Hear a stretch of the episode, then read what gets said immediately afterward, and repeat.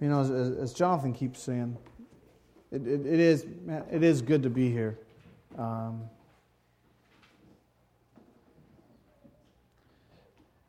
and, I, and I count it a privilege and a joy, and I hope we all do. I hope we all count it a privilege and a joy to be able to do what we do, to have the freedoms right now to do what we do.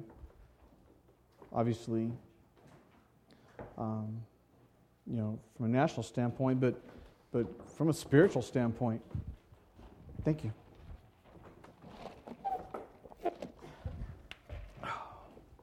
You're really long straw. But it is. It's good to be here. Good to see you. Be, of course, in Mark 14, 43 to 52. Mark 14, 43 to 52. And as I mentioned last week, we're, we're kind of launching into a series called Places of the Passion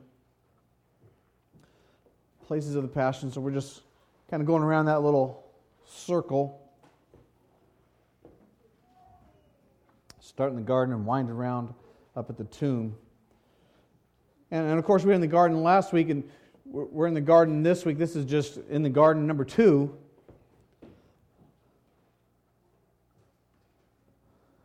You know, last week, of course, Jesus was praying, he was surrendered. This week, we're in the garden, and um, we see that, of course, he is sold out. He is sold out.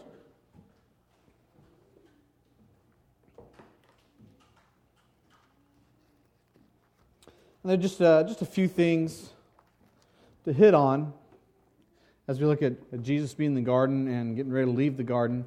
Of course, we, we know there's conspiracy, and we know there's some confrontation in the garden. And we know there's some cleaving, and it's maybe a different kind of cleaving than you, you think about. And there's also some compromise. So we have conspiracy, confrontation, cleaving, compromise here in the garden.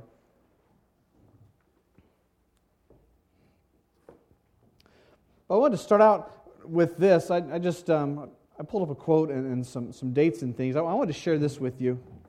December 8th, 1941. I know we all remember that. 1941 was a long time ago for those of you who weren't paying attention.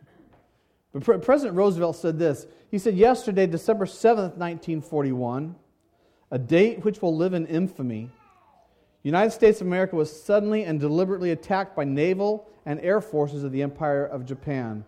Now we know, of course, that was the catalyst that, that propelled us into World War II. But, but I, you know, I look at that word infamous because the word infamous means to have a very bad reputation. Okay, to have a strongly bad reputation. And let me give you some more infamous dates. Some of these, you probably know all of these. October 29th, 1929, of course, stock market crash and ushered in the Great Depression. November 22nd, 1963, JFK assassinated. April 4th of 68, Martin Luther King assassinated. January 22nd, 1973, Roe versus Wade ushered in a horrific age of murder. And, and probably, probably the, the most, at least in everyone's here's mind, the, the, the most infamous date that we can all identify with, September 11th, 2001, of course, when um, this terrorist decide to uh, attack us on our soil. So, you know, we, we think these dates that live in infamy. But, but then I also think about, you know, people who, who kind of live in infamy. All right? Um, you know, traitors and betrayers and those types of people. But let me, let me just, I just want to share a few that you may or may not know about. Just, and, and these, are, these are prominent betrayers, prominent traitors throughout history. But uh, Ephialtes, everybody knows Ephialtes, right? He was, he was the guy who, at the Battle of Thermopylae, he, he betrayed the Greeks and Leonidas and the Spartans. Remember the Spartans? Okay, they were holding that narrow pass. He's the one, he was like a shepherd guy, and he showed the enemy a back way around to be able to flank um, the Greeks. Ephialtes. Um, Wang Jingwei, Everybody know him? I'm telling you, I, I, some of these are kind of obscure, but if you're in China, Wang Jingwei is synonymous with traitor. He was, he was an infamous Chinese traitor and leader. Vidkun Quisling was a same thing in Norway. He was a, he was a Norwegian traitor and a Nazi collaborator. And again, he was trying to further his own means. Mir Jafar was a, was a ruler in Bengal who was pretty much single handedly uh, responsible for bringing British rule to India. That was, that was him. We probably, we probably all remember maybe some of the modern day traders, American ones at least. You know, Robert Hanssen, maybe know who he is, Aldrich Ames, Julius and Ethel Rosenberg, John Walker Jr. I had to put this one on because I, I think she was. I, put Jane Fonda on the list. Because, man, you go, you go back to Vietnam era and, yeah, see Dad shaking his head, yeah. Man, you, you talk to anybody from that era and say, yes, man, she, she betrayed her country. Now, of course, we have the famous traitors, okay, the famous, infamous people. You got you got to go back to Brutus, okay, helped kill his Uncle Caesar, all right? Mata Hari, you know, that, that famous World War I spy. Tokyo Rose, depending on how you read, I mean, you know, was she coerced or was she an actual World War II traitor? You know, she spread propaganda, I don't know. Um, Guy Fawkes, He's the guy. He's the guy who tried to blow, he wanted to blow up Parliament, you know, with all the people in it. He was leading rebellion. Um, and just like, you know, Wang Jingwei is synonymous in China with traitor, we know that when you say Benedict Arnold, it, it just, yeah, I mean, it's synonymous with traitor, with the word traitor. So Benedict Arnold. Um, but, you know, especially in, in religious circles, when, when you say when you think traitor, who, who, do you think? We think of, of course, Judas Iscariot. And, you know, he comes up number one on the list.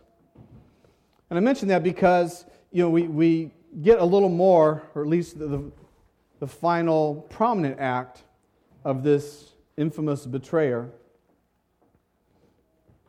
and this important date in history. And, and the text that, that we're in, we're in 43 to 52, you know, it, it shows us, you know, his dark deed and, and some other dark deeds that follow. Some other things that follow. I understand that he's the one who sold out the Savior. So, Mark 14 43.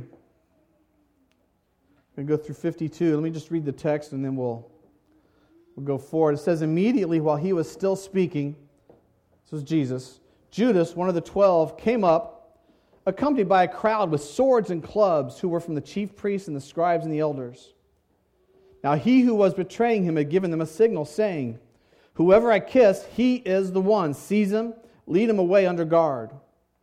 After coming, Jesus, Judas immediately went up to him, saying, Rabbi, and kissed him.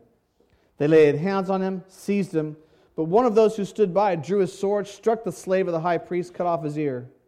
Jesus said to them, Have you come out with swords and clubs to arrest me, as you would against a robber? Every day I was with you in the temple teaching, and you did not seize me, but this has taken place to fulfill the scriptures. They all left him and fled. A young man was following him, wearing nothing but a linen sheet over his naked body. They seized him, but he's pulled free of the linen sheet and escaped naked. So the first thing we see is, of course, we see the conspiracy. Right? We see the conspiracy. And I just put up there, you know, Judas, the stealer. Because we know, you know, from John 12, 6, that, you know, he had his hand in the till, right? He had his hand in the money bag. And we know that Jesus, Judas thought, man, I can't switch. It's not good to switch those around. You have to be careful when you say that. Be careful, differentiate between Judas and Jesus. But Judas thought that Jesus was there to overthrow Rome with this new kingdom. And we know that Judas probably was looking for status and wealth and power and influence. And when he didn't get that, he basically took what he could get from the religious leaders. Now, Judas, since he was on the inner circle, what do you know? He, he knew Jesus' you know, where he spent time, what he did. He knew where he liked to go to get away. So you know, Judas knew about the garden, of course. And he said, you know, look, we need to come late at night. And, you know, religious leaders, I'm sure they all conspired that, well, yeah, we, we need to grab him late at night to cause less of a commotion with this arrest. You know, so, so we need to come at night. We need to arrest him then. There's not going to be crowds around. Isn't it true that oftentimes, you know, the darkest deeds are done when there's no light, when it's night? But says he led the soldiers there, so he took them to the garden. Now the soldiers, we understand, were a mix of Jews and Romans. All right, they're mixed, and, and they thought there'd be a fight, so they, they came armed to the teeth. Says they had swords and clubs. We had soldiers with swords, and we had the temple police with their clubs. And it says the temple police had their clubs. Remember, we talked a little bit last week. I was kind of joking about, you know, the temple guys there, and somebody had to have some sort of weapon because they were killing people who crossed thresholds. So we got the temple police with their clubs. The, you know, they, they were in collusion with, uh, in fact, the Sanhedrin was partnering with the governor, government, and said, hey, I need some troops. we got to go arrest this guy. And so they come with a contingent of troops which is kind of entertaining in itself because you know, it was just Jesus and 11 other guys. And, and we understand that there were probably dozens of troops.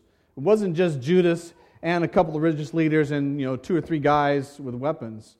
Now, we, we get the idea that there was a contingent, an armed contingent, marching out and saying, okay, we're going to grab him and we're going to squelch whatever this is that's going on.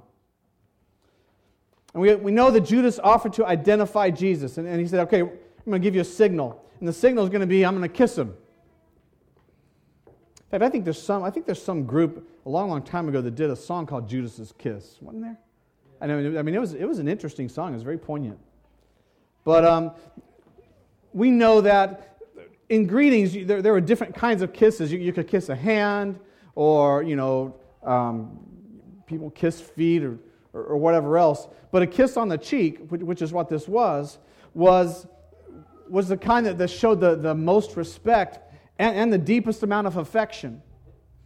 All right, so it, it wasn't just a, you know, like kiss your hand or, you know, just a, like, you know, the Europeans do, like a, you kiss in the air.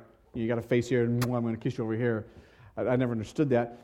No, I mean, it was, a, it was a kiss on the cheek, and in, some people would even say it was, it was a few kisses just showing the deepest respect and affection. And of course, the whole intent was just to identify Jesus. Just identify Jesus. But here's what happens, which is kind of interesting. When we combine texts, combine gospels, we, we, we understand that Jesus confronts everyone, which I just love. So we see the confrontation. And the first thing we see is is his name is recognized because he says, I am. John 18 adds this, and I love this passage. John 18, 4 through 8. John puts this it says, So Jesus, knowing all the things that were coming upon him, he went forth and said to them, Whom do you seek? They answered him, Jesus the Nazarene. He said to them, I am he. And Judas also, who was betraying him, was standing with them. So when he said to them, I am he, they drew back and fell to the ground. Therefore he again asked them, Whom do you seek? And they said, Jesus the Nazarene. Jesus answered, I told you, in case you missed it the first time, I told you that I am he. So if you seek me, let these go their way. I love the fact that, that and I get the idea of maybe, you know, Judas comes forward and he kisses him and he kind of steps back you know, he's his rabbi, and he kind of steps back you know, to the safety of his crowd. And before Judas can say anything, and before anybody else can do anything, Jesus says, Who are you here for? And, and I love the fact that John adds that they, they, they kind of backed up and then they fell down. They fell down. But remember, Jesus wasn't some, some kind of mealy mouthed speaker. He spoke with power and authority. He spoke with power and authority. And I love the picture we get here because when, when the I am proclaims who he is, it, it causes people to drop back and to fall down. And, and he wasn't you know, necessarily trying to you know, exert any kind of power or authority. He was just proclaiming who he was. And I think his natural authority just flowed through that, and it, it took them aback. And maybe, you know, we have to think that they weren't expecting that. I mean, they're, they're there with, I don't know, 20, 30, 40 guys, and they're saying, man, we're, we're armed, we're here in force, we, we got these guys outnumbered, we're going to overpower them. And, you know, Judas comes up, does a kiss, and steps back, and Jesus just steps up, says, Who do you seek? Why, why are you here? It probably sort of messed with them a little bit. They, they weren't expecting that kind of response. They, they, you know, they probably expect, expected well, some of them probably expected some sort of fight.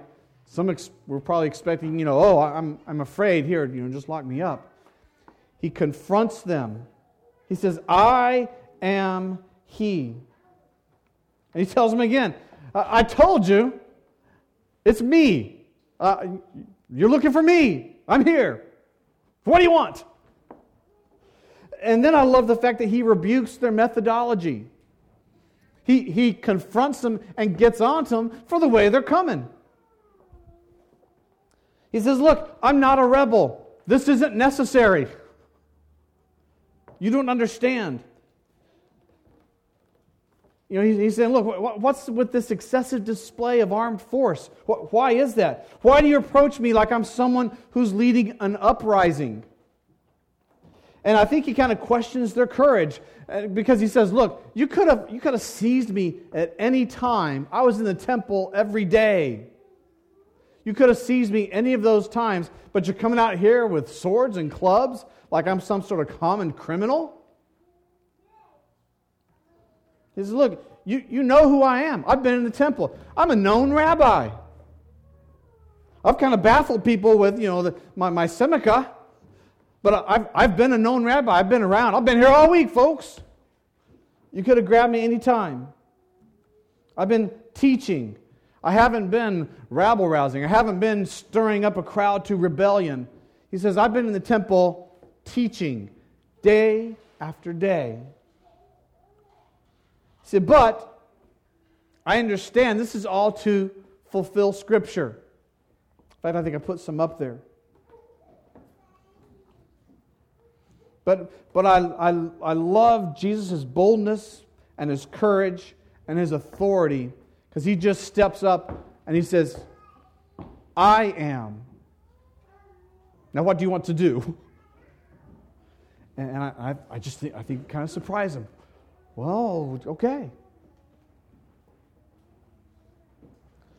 Now, Peter, and this surprises us all, he, he can't take it anymore.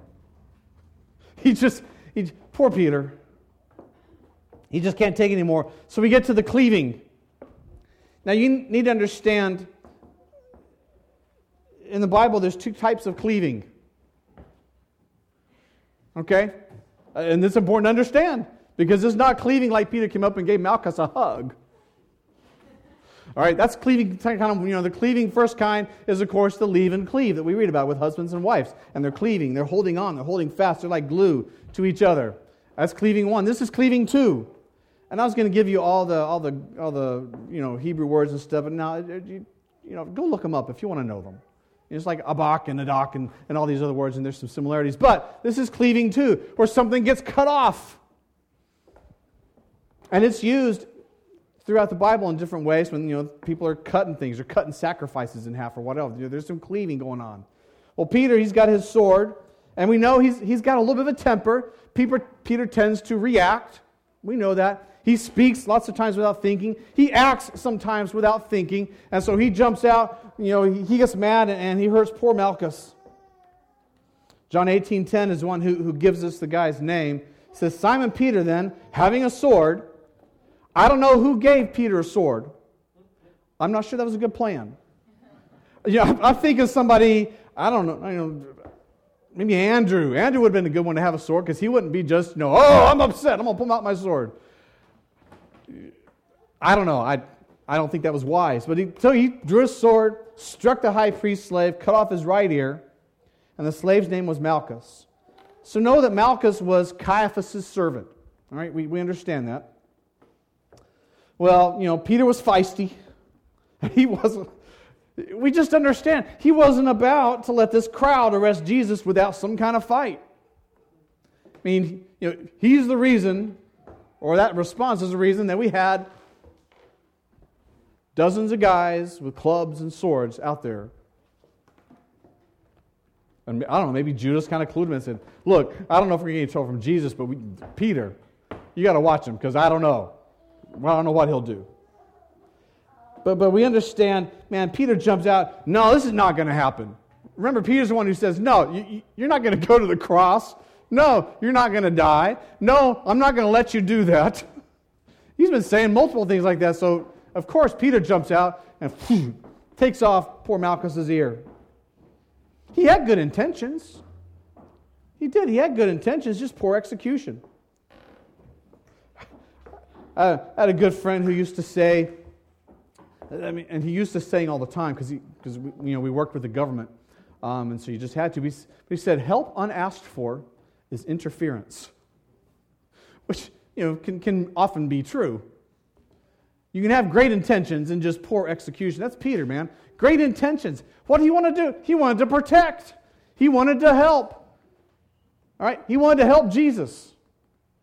You can't fault him for that. Just poor execution. I mean, it, was, it was basically the wrong thing at the wrong time. Because what was Peter doing? He was, he was just acting emotionally. He said, Oh, no, this is not going to happen. I'm going to get my sword. You're the closest guy. I don't know, maybe he was, maybe he was going for Caiaphas and, you know, Malchus got in the way. I, I don't know. Wrong thing, wrong time. Thankfully, Jesus comes along and, and he makes it right. And he does it not just simply to help Malchus. In fact, I think I put up the divine touch, you know, the master heals.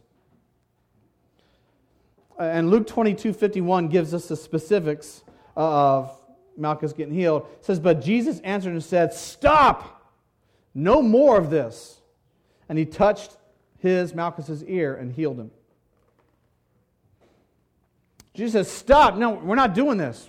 It's not going this way for a few reasons. Jesus could count. And he knew that there were only maybe two or three swords on their side. And he knew that there were lots of swords and clubs and trained soldiers on the other side. And he didn't want to see his disciples slaughtered. So one of the reasons, and you know, in John's account, he steps forward, look, I'm I'm the one you're looking for, just don't bother these guys. So when Peter takes off Malchus's ear, he says, No, no, stop. We're not doing this. That's enough.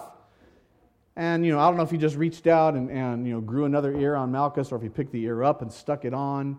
You know, we don't get those details, but we know that Malchus left with an, an ear, um, a right ear, you know, in the right place because that's the way Jesus works. He says, Look, we're, we're not doing it this way.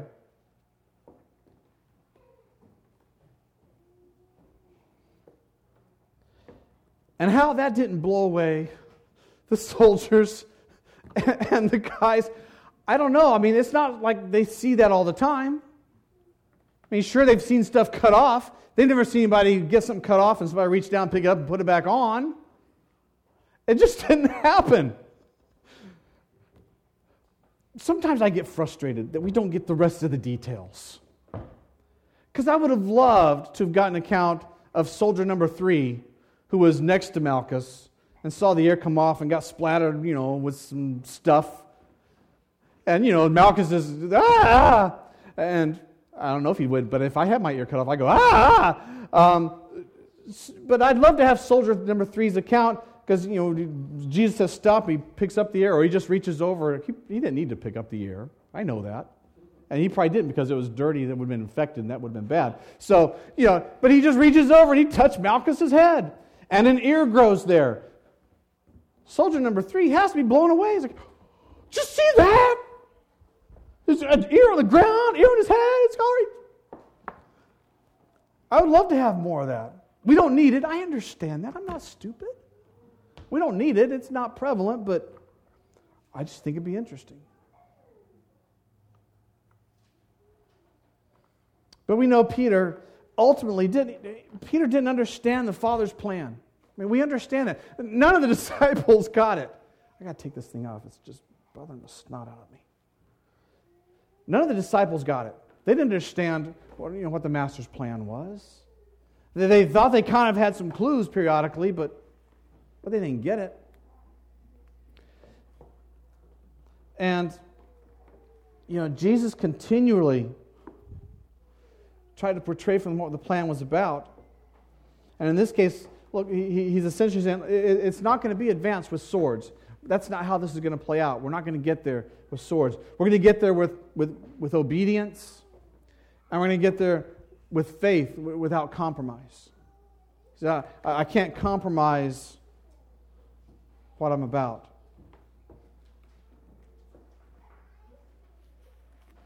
So we get this exciting confrontation and this authoritative confrontation and probably surprising confrontation, especially in the eyes of everyone else.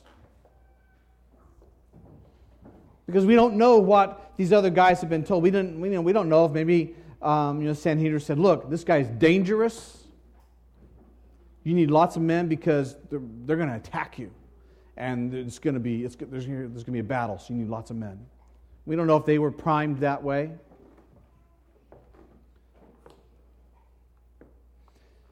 And it's interesting, too. Again, we're talking about trained soldiers. Peter takes off Malchus's ear. Before anyone else can act, and these are guys who are used to acting when, when they see a comrade attacked. I mean, they're used to getting their weapons out and going after him. Before they can do anything, I, I love once again the fact Jesus exercises his authority and he says, Stop. And again, we don't know if there were people in, in you know, mid draw or mid swing or whatever else, but we know that the I am carries authority. So if he says stop, whatever was going on, it just has to stop.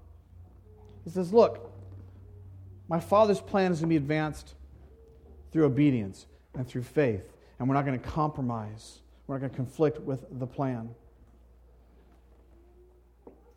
So we have this confrontation, and then, then we just really close out this passage with this idea of compromise. This idea of compromise. And it says, the faithful, what they do? Fled from the crowd. Fled from the crowd. Of course, that was disciples. But verse 50 says, they all left him and fled. They all left him and fled. And the idea is not just, you know, they, they looked at Jesus and turned and just kind of strolled away. Now, when it says fled, the language implies they bolted, they hoofed it, they, they saw what was going on, and boom. I mean, there were dust trails. They were moving rapidly away from the scene. You see, Judas's kiss marked a turning point for the disciples. Right? It was a pivotal turning point for them. You know, it, here was their teacher who demonstrated his authority in the temple. And, and what was happening? He was under arrest.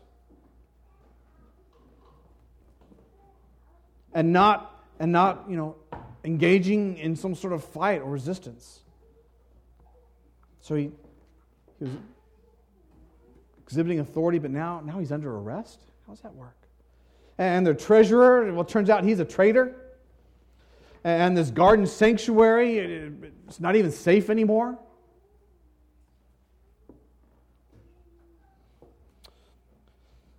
So Judas kissed him. We get this brief exchange, brief exciting exchange. But Jesus makes it clear he, he's not going to resist.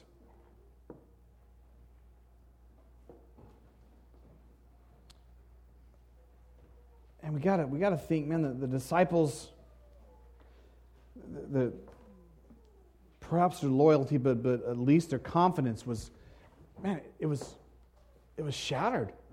They were devastated. So what did they do? They, they fled. They ran away. They, um, in fact, language says to abandon someone, to seek safety by flight, to vanish. They got away quickly. Because we don't know if the Sanhedrin and those people were honoring Jesus' request. He says, Look, take me, but leave them. I mean, my, my gut reaction is no, they wanted everybody they could get who was part of this crowd. I think they wanted to round them all up. And so that's why they fled. And maybe when, when Jesus said, Stop, it did. It kind of, kind of froze them in their tracks for a moment. And the disciples, they freaked out. They fled.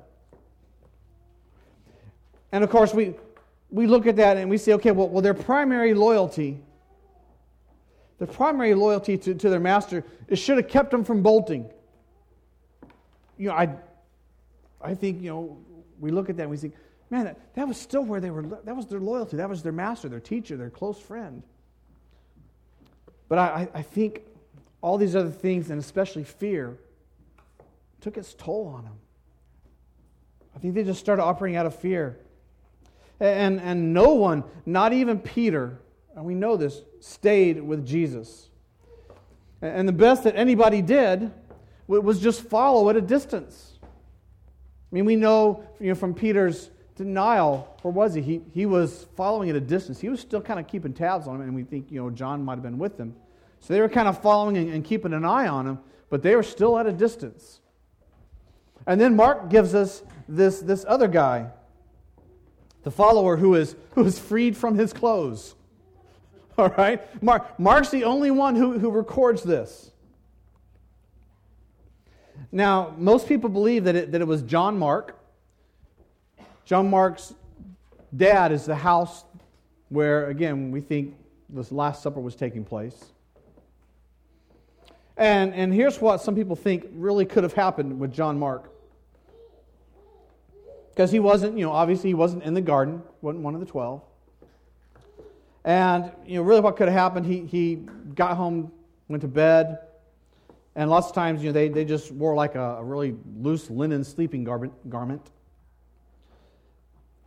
And it could be that, that a, a, servant came and roused him because, you know, heard what was going on. So, oh, man, I don't know what the commotion is, but I, you know, I've heard that, that maybe they're, they're they've arrested Jesus or they're going to arrest Jesus. I don't know. There was a crowd and there's stuff going on. So, you know, we could see we could see John Mark just jumping up and bolting out without putting anything else on to see what was going on and find out what was going on with Jesus. And maybe falling to see what happened or, or getting too close to the, the soldiers in the crowd. And we can see someone maybe recognizing him or, or you know, a guy in just his sleeping clothes wandering around, eh, you know, really, really early in the morning would attract some attention. We don't know, but, but we know that, that Scripture says he was seized. They tried to grab him.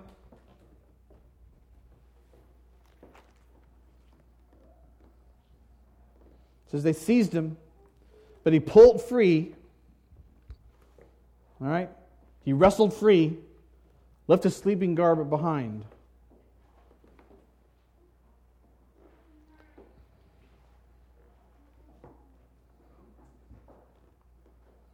I mean, he wasn't he, he wasn't gonna he wasn't gonna go to jail. You got to give him some points for at least you know running out and seeing what was going on and following and saying, "Oh, well, what's what's the deal?" We know he didn't have a sword or a club. He just came out of bed and was jumping after him to see.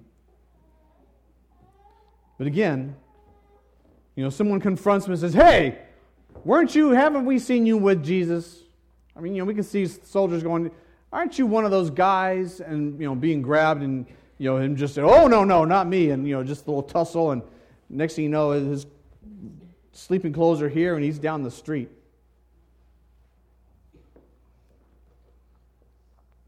but he wrestles free.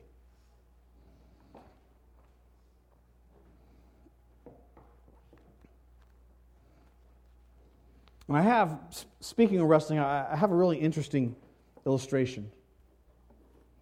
And I'm thinking, oh, Pastor Kevin, what, wrestling? What? We're going from the garden to wrestling? Stay with me. Because there are, there are a couple accounts that, are, that, are, have been adapted from the, the soldiers of, of Abast. It's called the 40 Soldiers of Abast. But um, there's, there's an iteration that has to do around Nero's time.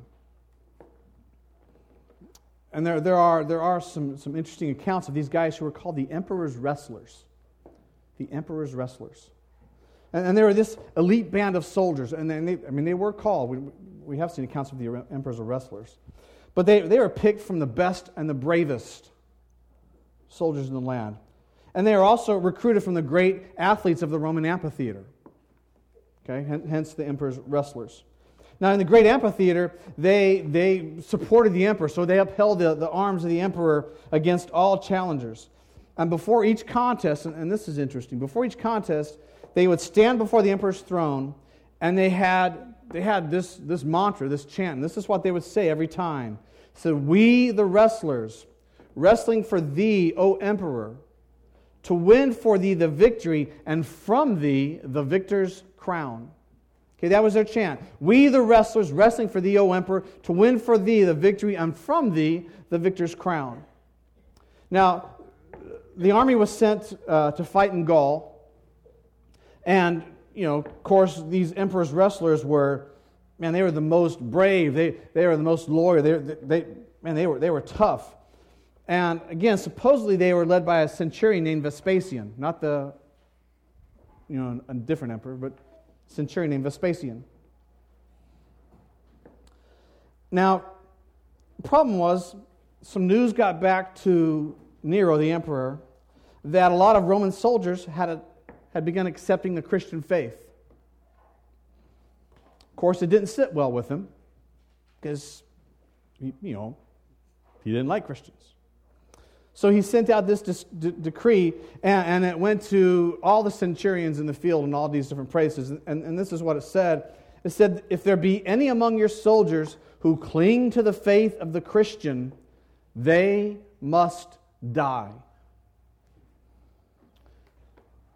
The account goes that uh, Vespasian got the decree in the dead of winter, and they were camped on the shore of a frozen inland lake. And it says it was with a sinking heart that, that this centurion read the emperor's message. And so he called all of his soldiers together. And he said, Are there any among you who cling to the faith of the Christian? If so, let him step forward.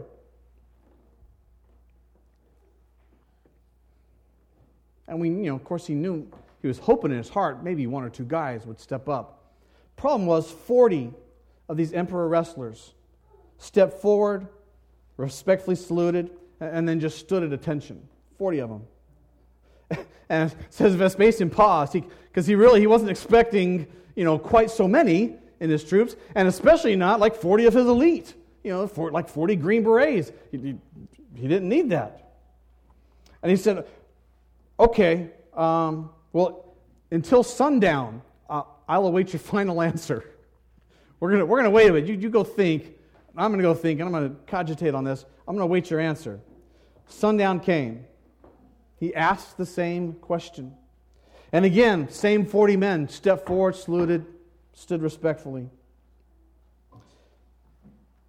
One writer says that, that Vespasian pleaded with them long and earnestly to, to renounce their faith, uh, and he didn't prevail upon a single person to, to deny Christ. And so, so finally, he closed out this way. He says, Well, the decree of the emperor has to be obeyed. Has to be obeyed. But I'm not willing that your comrades should shed your blood. So, so I order you to march out upon the lake of ice. I'm going to leave you there to the mercy of the elements. So these emperor's wrestlers were, were stripped, and then they fell into columns of four, and they marched to the center of the lake of the ice. But as they marched, they broke into their new chant. And it was similar to the one from the arena, but it had a, a twist. It said, 40 wrestlers wrestling for thee, O Christ, to win for thee the victory, and from thee the victor's crown. And they just kept this chant up all night on the middle of the lake of ice.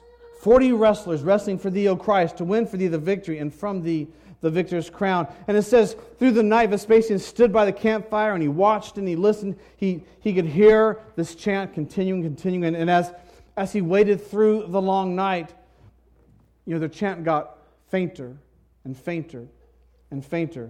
And as, and as dawn started to draw near, one man who was just overcome by exposure, he crept quietly toward the fire. In the extremity of his suffering, he, he had renounced Christ. And then, faintly but, but clearly, still from uh, the lake came the song 39 wrestlers wrestling for thee, O Christ, to win for thee the victory, and from thee the victor's crown. And it's said that the centurion looked at the figure drawing close to the fire. And we don't, you know, don't have anything else in terms of what he heard or saw or thought, except he tore off his helmet and tore off his garments, and, and, he, and he jumped out onto the ice and he picked up their chant. And he's saying, 40 wrestlers wrestling for thee, O Christ, to win for thee the victory, and from thee the victor's crown. And that's a very poignant account of no compromise. But these types of things, they, I tell you, they, they always beg the question, at least in my mind what, what would I have done? What would I have done? I mean, when, when confronted with swords or, or clubs or, or prison or torture or certain death,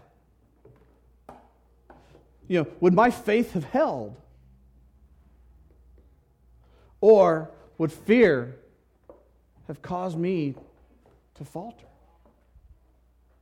I'm always reminded of, and again, most of you remember this, but from Columbine, and you know that girl Cassie Bernall, and you know that, that wonderful account that simply said she said yes when you know that gunman said, "Hey, do you, do you believe in God?" I mean, knowing that she was staring down the barrel of a gun, it's a great account because she said yes. Apostle Paul wrote over in Acts 21 13. He says, I'm not ready not only to be bound, I'm ready, I'm sorry, I am ready not only to be bound, but also to die in Jerusalem for the name of the Lord Jesus. Paul said, I'm ready to be bound, I'm ready to die for the name of the Lord Jesus.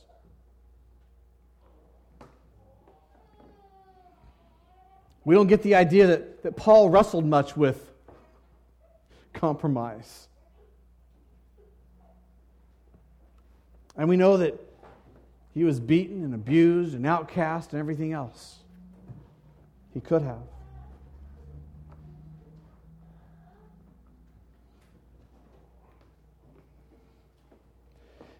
And so that's why, man, I go back to the garden and I go back to the scenario and then, yes, we know, man, the, the disciples, yeah, they were faithful.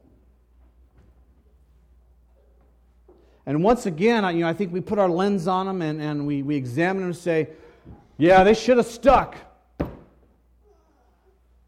Yes, we know there were guys with clubs and swords and chains and everything else, and, and yeah, pretty good chance they were going to get tortured and then killed or whatever. But by golly, they'd been with him for three years. They should have stuck. And I have, I have to kind of step back and say, if I'd been there, what would I have done? Or if I'd been John Mark chasing him and the guy grabbed me, say, hey, weren't you? We don't get the idea that he said anything. He just, he just fought free and got out of there. Paul said, I'm ready not only to be bound, but to die for the name of the Lord Jesus.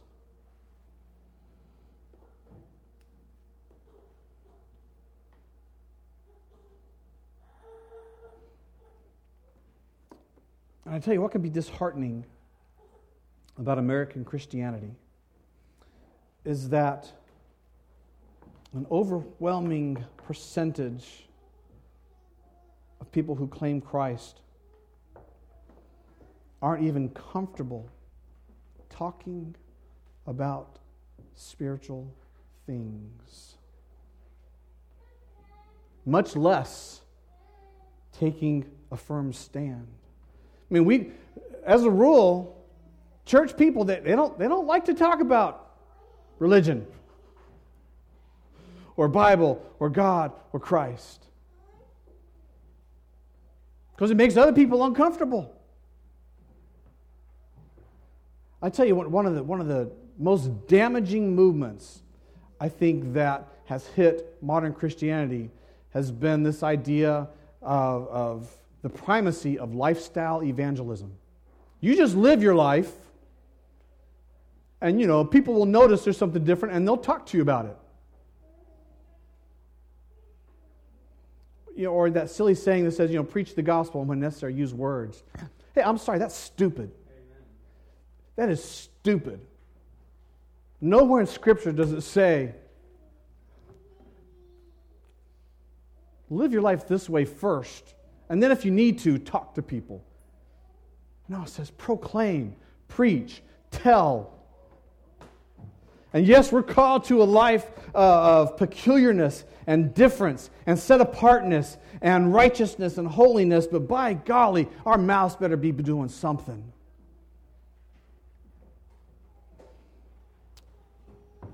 And what is sad is we're, we are f- afraid. We are fearful. Whatever context we're in, we're fearful to engage people spiritually.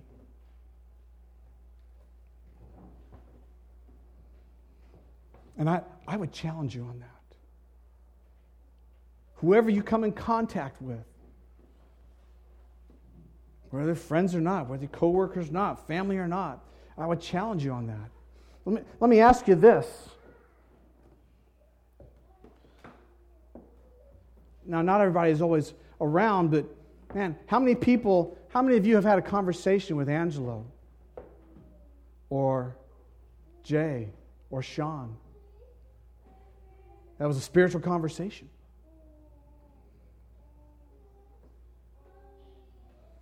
Man, church, we've, we've got to be challenged at this.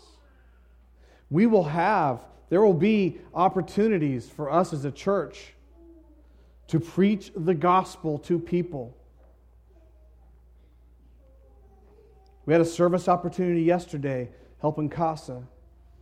And yeah, you know, I'd, it would have been, I mean, you know, maybe working in a parking lot or, or, I don't know, handing out stuff. I don't know what it was. Those are opportunities to serve and to preach the gospel. But it doesn't take an event. And I think some, that's something else that the church has bought into. We've, we've said, all right, no, we need an event to preach the gospel. We need some sort of program. Or no, no, you just need you need vocal cords and, and a mouth and a tongue. That's all it takes. And you need a little bit of chutzpah all right? A little bit of confidence, a little bit of a little bit of faith. A little bit of faith.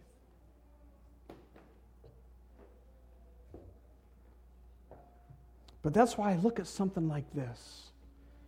And I do. I think, what would I have done? Or I think about, you know, these countries, you know, present and past, where, you know, they, they break into their, their Bible study, their prayer meeting, it's okay if, if, you know, if you want to go free and not die, all you got to do is stop at the door, renounce Christ, and we'll, and we'll step on out. And man, there's account after account of people being left behind and saying, hey, do you want to announce Christ? Renounce Christ? And they don't.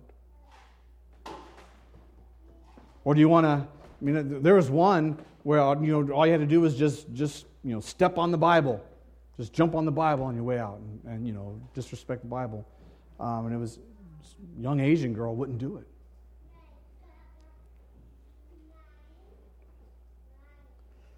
But I, I'm not even talking that extreme. I'm just, I'm just saying examine your spheres of influence. Examine your, or just spheres of contact.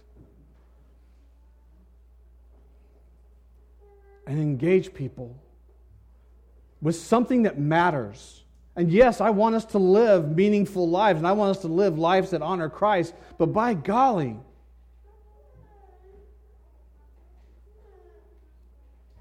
if, if you're not willing to speak it, then what good is it?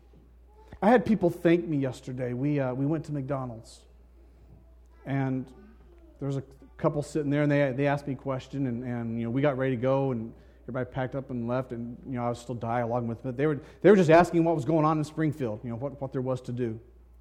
Um, and so we talked about that a little bit, and I actually I directed them out to, to Costa. I said, well, there's this cool Latin American thing going on, and so I told them where it was. Um, but, but we, we talked about church and God and, and walking with Christ. And, and, and turns out they, they go to a church plant down in Branson. That there was a plant from Southgate, um, Rock Rockaway or Rock something. Um, anyway, need people. But but here's what's cool. I was leaving. They thanked me. They thanked me for taking time to talk about spiritual things. They say they said our, you know our, our pastor talks to us about that about you know having conversations, um, and they just they said thanks thanks for taking time to do that. I don't do that every time. All right, that, I don't. I need to do it more. All right, I'll be the first to say, but. Folks, listen, we, we can't compromise.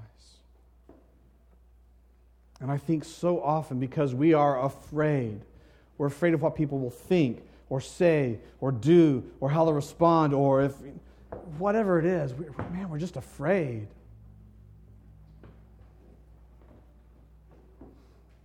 And we look at the disciples and we pick on them for being afraid.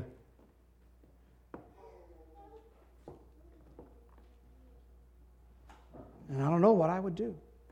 I don't know if, what I would do if, if my life was threatened or if my family's life was threatened.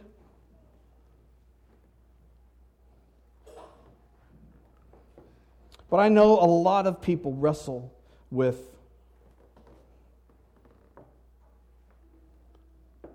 being confident in their Christianity. It's a, I know a lot of people do. I mean, we, we wrestle with a lot of things. We, we wrestle with trust, and we wrestle with worry, and we wrestle with, I don't patience, and we wrestle with responsibility. We wrestle with a number of things, I know. And maybe with, within you know, the elements of your faith, you're great, you're, you're confident, and you're composed, and you know, you're, you're compelled to go and to proclaim. But maybe you wrestle more with worry or patience or whatever else. I don't know.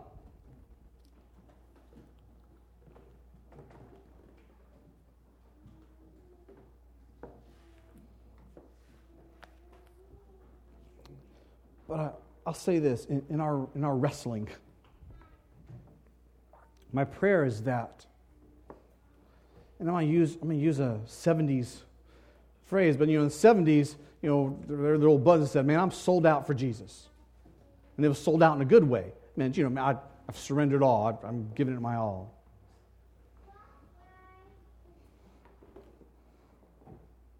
I'd love for us to have that mindset and not, and not to sell out our Savior on any level. Because understand, we, compromise and selling out the gospel and selling out Christ, it can happen on a number of levels. And it can be, we know it can be subtle and it can be small, or it can be, you know, there's guys with swords here ready to kill me. I don't know. But praise God that Jesus set the bar really high, that he was steadfast and he was secure and he was confident. And even though everyone else was fleeing around him, he was still faithful. Even though he was betrayed and abandoned and sold out, he was still faithful.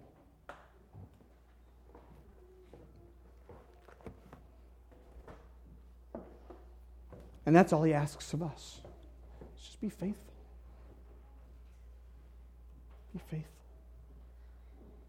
So, church, let's be faithful. Let's be faithful.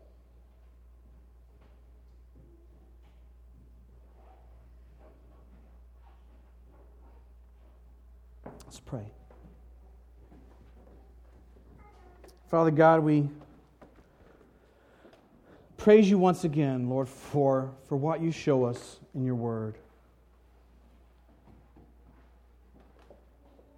God, your word is inspiring and it's challenging and it's convicting and it's humbling.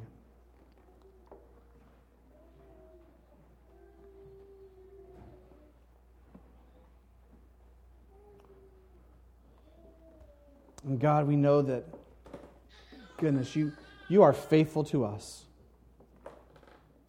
And Lord, even though we stumble every day, God, help us to take comfort in your renewed mercies daily. And Lord, to take confidence in the example that you've set and the faith that we're given.